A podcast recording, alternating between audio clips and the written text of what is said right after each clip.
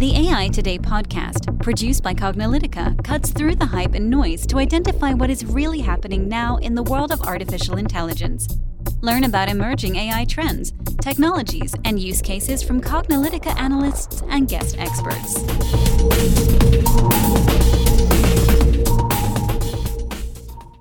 Hello and welcome to the A I Today podcast. I'm your host, Kathleen Walsh. And I'm your host, Ronald Schmozer. Our guest today is Luis Pérez Breva, who is the faculty director of the innovation teams at M I T's School of Engineering. Hello, Luis. Hi, how are you? We're good. Thanks for joining us today. So we'd like to get started by having you introduce yourself to our listeners and tell us a little bit about your background and your role at M I T. Sure. First of all, thank you for having me. So I have a rather colorful background, so I might as well start there. I grew up in Barcelona. I have degrees that span from chemical engineering to physics to business and to artificial intelligence from three countries. And I've actually built companies, built new technologies, and built many innovations. And that's what I did for a long time for a living. And for the last ten years, I've been at M I T kind of pursuing a passion of mine that manifests itself in like two different ways. On one, some days of the week, I actually worry about innovating with technology, with deep tech, specifically how to get new M I T technologies out into the world so that we as humans are better off. And then the rest of my week, I actually worry about how to make artificial intelligence useful. And it turns out that those two are related, but I guess only I find them to be related. Most people tell me, why are you doing those two things that seem so different? And I actually wrote a book recently about one of them, which is the innovating, which was my way of explaining to myself why I did these two things. And the answer is kind of quick and easy to, for us A I geeks, if you want, which is that we have these fantastic tools for A I, lots of algorithms, and to some degree, we still haven't figured out what to do with them. And really, about ten years ago, I figured out that the answer to how to make A I useful was not to be found in more algorithms or more data, but rather in solving new problems. So I needed to figure that out. So I created this class at M I T that's joined between engineering and Sloan. That's now a class, a lab, and a program in which we take M I T technologies and we figure out what problem we can solve with them. And that figuring out part is the really fun part. We assume the technologies are superpowers, and our job is to figure out how or where can we put them to good use so that we humans are better off. And that has taught me a lot also about how to actually think about A I differently. Well, great. And so it sounds like you're really involved quite interdisciplinary across the different innovation teams at M I T and beyond, which is great. Part of the reason why we reached out to you for this podcast is that you've talked a lot about how there's too much emphasis on data and a hunger for data in A I. And one of the things you mentioned is that you think it's absurd that the more data you have, people perceive that the systems are more intelligent. And as you know, that's interesting because a lot of the folks that we have been talking to and interviewing on this podcast, as well as a lot of our research, are folks who say that it's big data and data is part of the reason why, you know, A I is where it is. And a lot of our guests and our customers mention that. So I guess explain what you mean by that and your thoughts around the relationship between data and artificial intelligence specifically. So this is, by the way, so that, you know, when I mention this in class, my students seem as puzzled as, as you guys seem to be by this comment. And part of the reason is that the way we talk about A I today is quite phenomenal and funny because when you hear A I, you imagine whatever you saw in the movies last week as the last bad robot. So you fear it. When you look at the methods used, you see people talking about big data, statistics, machine learning, and it's actually not clear what A I means to anybody when they're talking about it. And so what happens with A I is that it sort of inherits all of the problems from all the other disciplines that are buried in this keyword. So if, and this is how I started with my students when I give talks, is if you think you need more data, you're actually doing statistics. That's about it.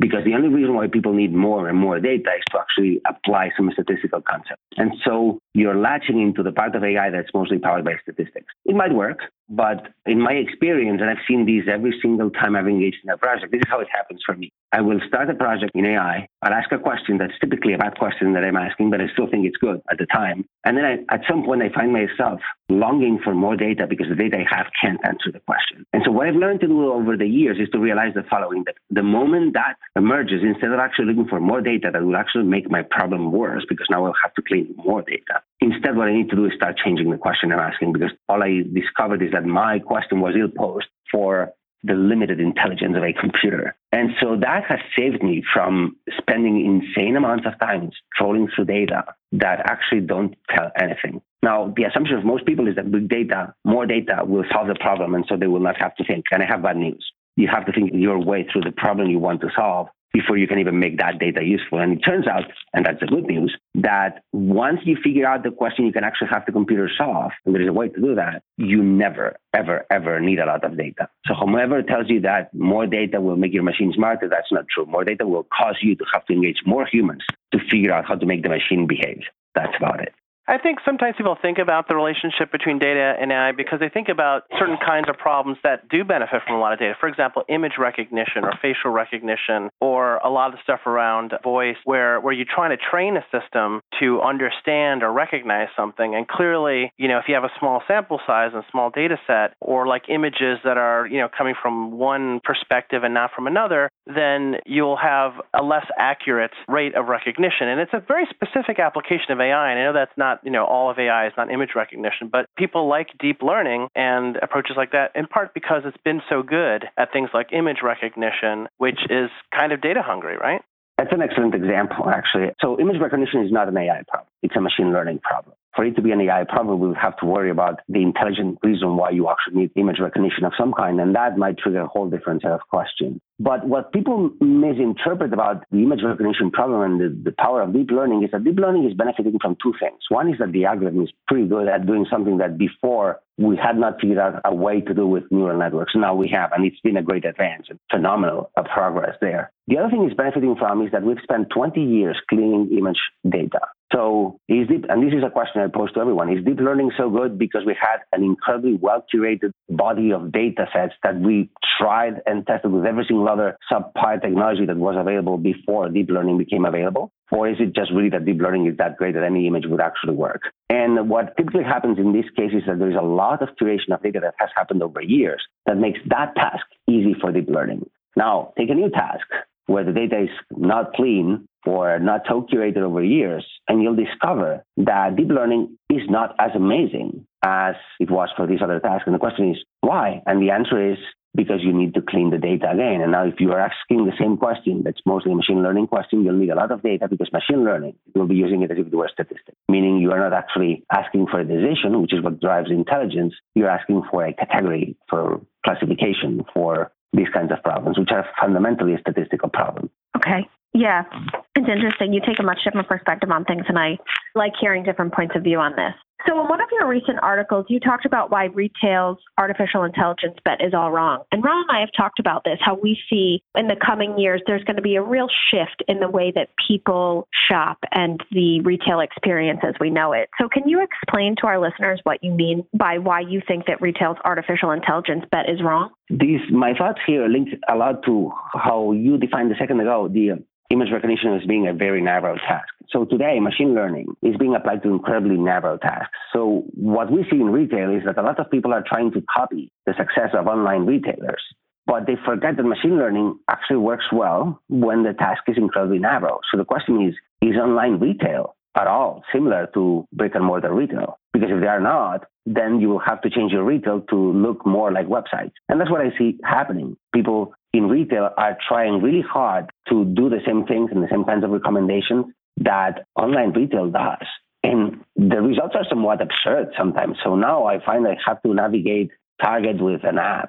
So I, not, I have to navigate Target and look at my phone while I'm doing that. You know, at home, I don't have to do that. Right? At home, I can just sit comfortably on my sofa and pull up my iPad or my phone and just enjoy it there with comfort. So they're making my task of shopping in a brick and mortar store more complicated because they're trying to copy something that works well in your sofa and doesn't really work all that great when you're actually walking around. But why is that? Because they're trying to copy methods that work in this context, and machine learning has not progressed enough to be able to copy and paste what works someplace, and it will quickly adapt on its own or to the other place. So I would much rather talk to a human than to a chatbot. I much rather have people pointing me to where to go than having an iPad app with augmented reality pointing me to what's on a shelf, because it's faster. And when I'm in a brick and mortar store, I want to experience the place as opposed to being separated from it by another screen, right? That's why the bet is in many ways is all wrong. It's copying online. It's only going to cause you to become a website, a physical website. I guess there are other options. Yeah. Yeah. I think what you're saying is very interesting. We are definitely seeing a change in the, a shift in the way that people are approaching just the idea of retail. You know, a whole generation is growing up now not knowing what a non-online retail experience is like, and also not expecting certain things like uh, almost instant delivery and, you know, not paying for shipping and having unlimited inventory and the ability to see reviews on things. This is stuff, as you know, twenty years ago, thirty years ago in retail, you couldn't get any of that stuff. You can't see a review of a product and get it delivered right away and from the comfort of your own home. So this is something that we talk a lot about, you know, this transformation of retail as we currently know it. And in particular, we think one of the end goals of A I, not just machine learning, but you know, true artificial intelligence, the perception of the surroundings, the decision-making, and all this sort of stuff, is this idea of a completely autonomous retail experience, we're also calling autonomous retail. And in these experiences, it would be the physical store, but it would have very limited human interaction. And from what we're seeing from the direction of where Amazon is going with Amazon Go, but also other retailers are looking into this, Walmart and Target. You know, what are your thoughts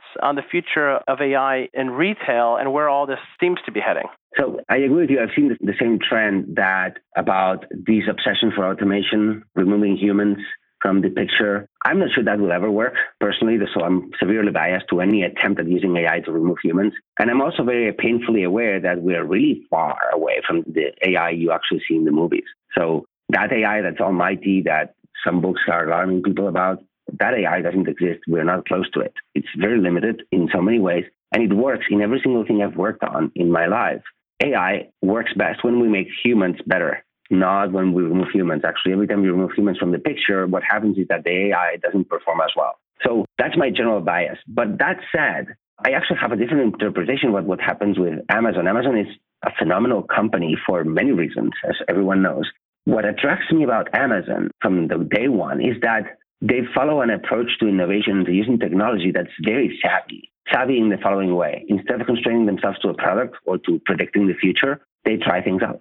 And then they figure out and what works, what doesn't work, and then they produce something else afterwards that may or may not have anything to do with what they just did. So today, what I see is that Amazon is experimenting with Amazon Go. And in their case, they're truly bringing their website into a physical location. That's the current form of their experiment. The same that happened with the phone and with the Kindle. There is no way to know whether these will work or not unless you try it. And that's why I love Amazon. They're trying it out. But I don't see, I would caution anyone to make a linear projection from this, because for all you know, Amazon Go will replace vending machines, but not retail the other way, because I still believe deeply that we humans crave for human interaction, even the generation born with cell phones. And if I were to place a bet, I would say that what we're going to see in A I in the future is that more retailers are going to see that there's another advantage to having a brick and mortar store other than speed and convenience, which is actually enjoying the products before you buy them, which you cannot do online. And for that, there is also a role for A I to play in there to actually gather information about that, but also, as you well pointed out, to bring the things from online experience that do apply to brick and mortar, which is one-day delivery. I don't see a reason why traditional brick-and-mortar retailers could not find a way to do one-day delivery or move stock around or control their logistics with the same degree of sophistication that Amazon does, and thus create even more value in their stores. So that's actually available for them. And it's a much a better present-day use of the technology than the idea of having a chatbot or automating everything. By the way, I should say this, bringing technologies to scale and in general automation is something that is actually good, except when you use the automation to replace people and only to replace people. Then it actually kills companies. So every example in history that we have of someone automating something and surviving, it isn't because they removed people, it's because they created new kinds of jobs afterwards. And so if you don't solve the two parts of the equation, your company will die the moment you automate it, at least if history is any guidance. So automation and A I are different. A I as a technology has a single purpose, like any other technology, which is, even if it's infancy as it is today, the purpose is to expand the power of humans, right? And so that we can do more things.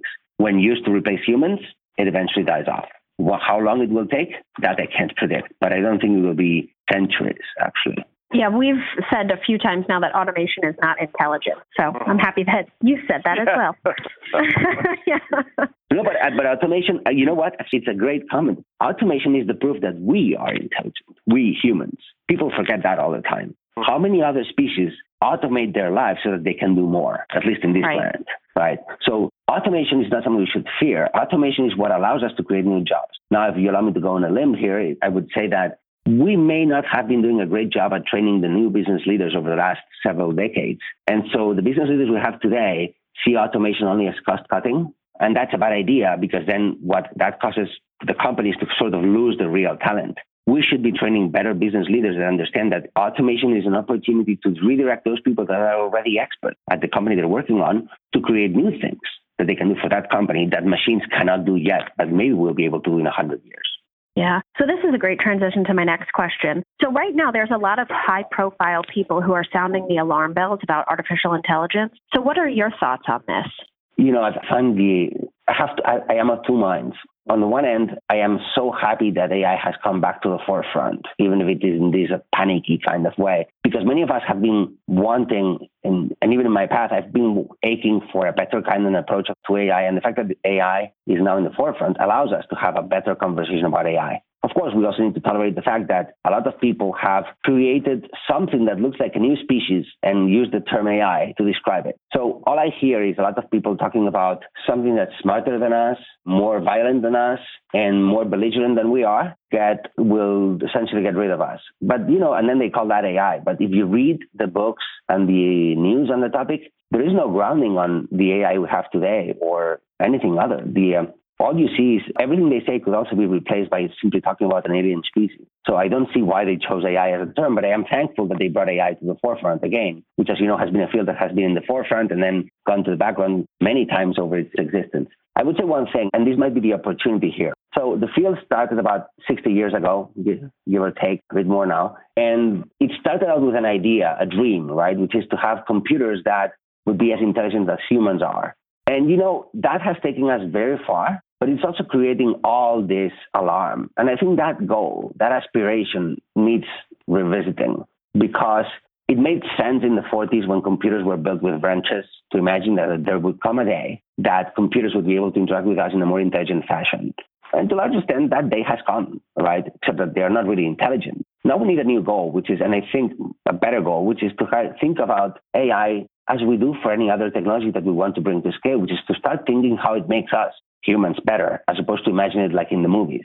And the last thing I'll say on this one, I doubt that in the seventies there would have been this panic about A I, because in the seventies, all the movies had good robots in them. So think about R two D two and Friends, whereas modern movies seem to always have bad robots, except perhaps Iron Man. So not Iron Man himself, but the intelligence that helps Tony Stark.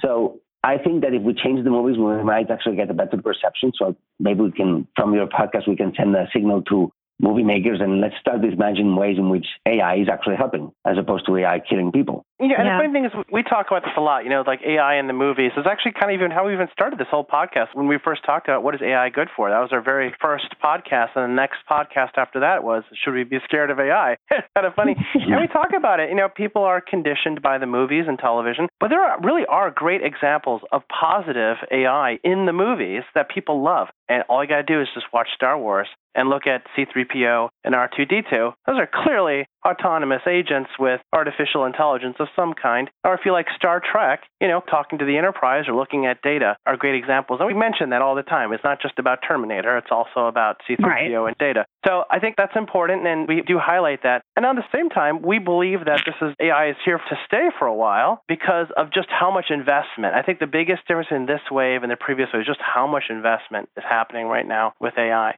So I guess really the final question for you is, where do you see the future of this whole industry going? Where the future of A I? Do you think we're in some brief period of flowering of A I and it's going to sort of revert to what's happened to the A I industry in the past? Or do you think this is going to continue building and having a significant change for all of us?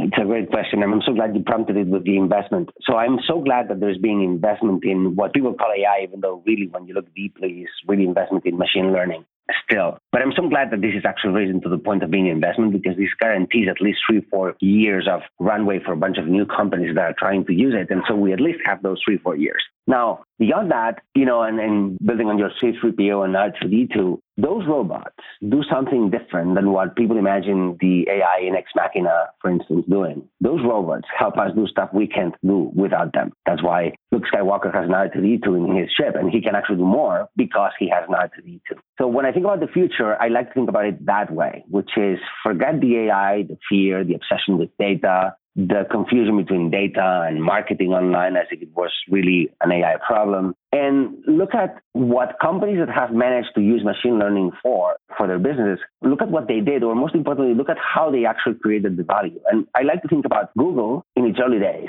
right? So most people analyze Google by their business model, how they make money today, and how they are an advertising company. And they sit on a wealth of data, and that's all true. And, and in many ways, it's a good analysis to make. But what made Google useful to us is that you can search for information in ways that were literally impossible before search engines came in. It's literally impossible. So, and what I mean by that is you would have to go to a library, know a lot about the topic you were looking for, navigate the tables of contents of topics that you may not understand. And today you have a tiny query box that's very limited in terms of machine learning and understanding, but it's still powerful enough because you can encounter a topic, even topics you know nothing about, by asking actually naive questions.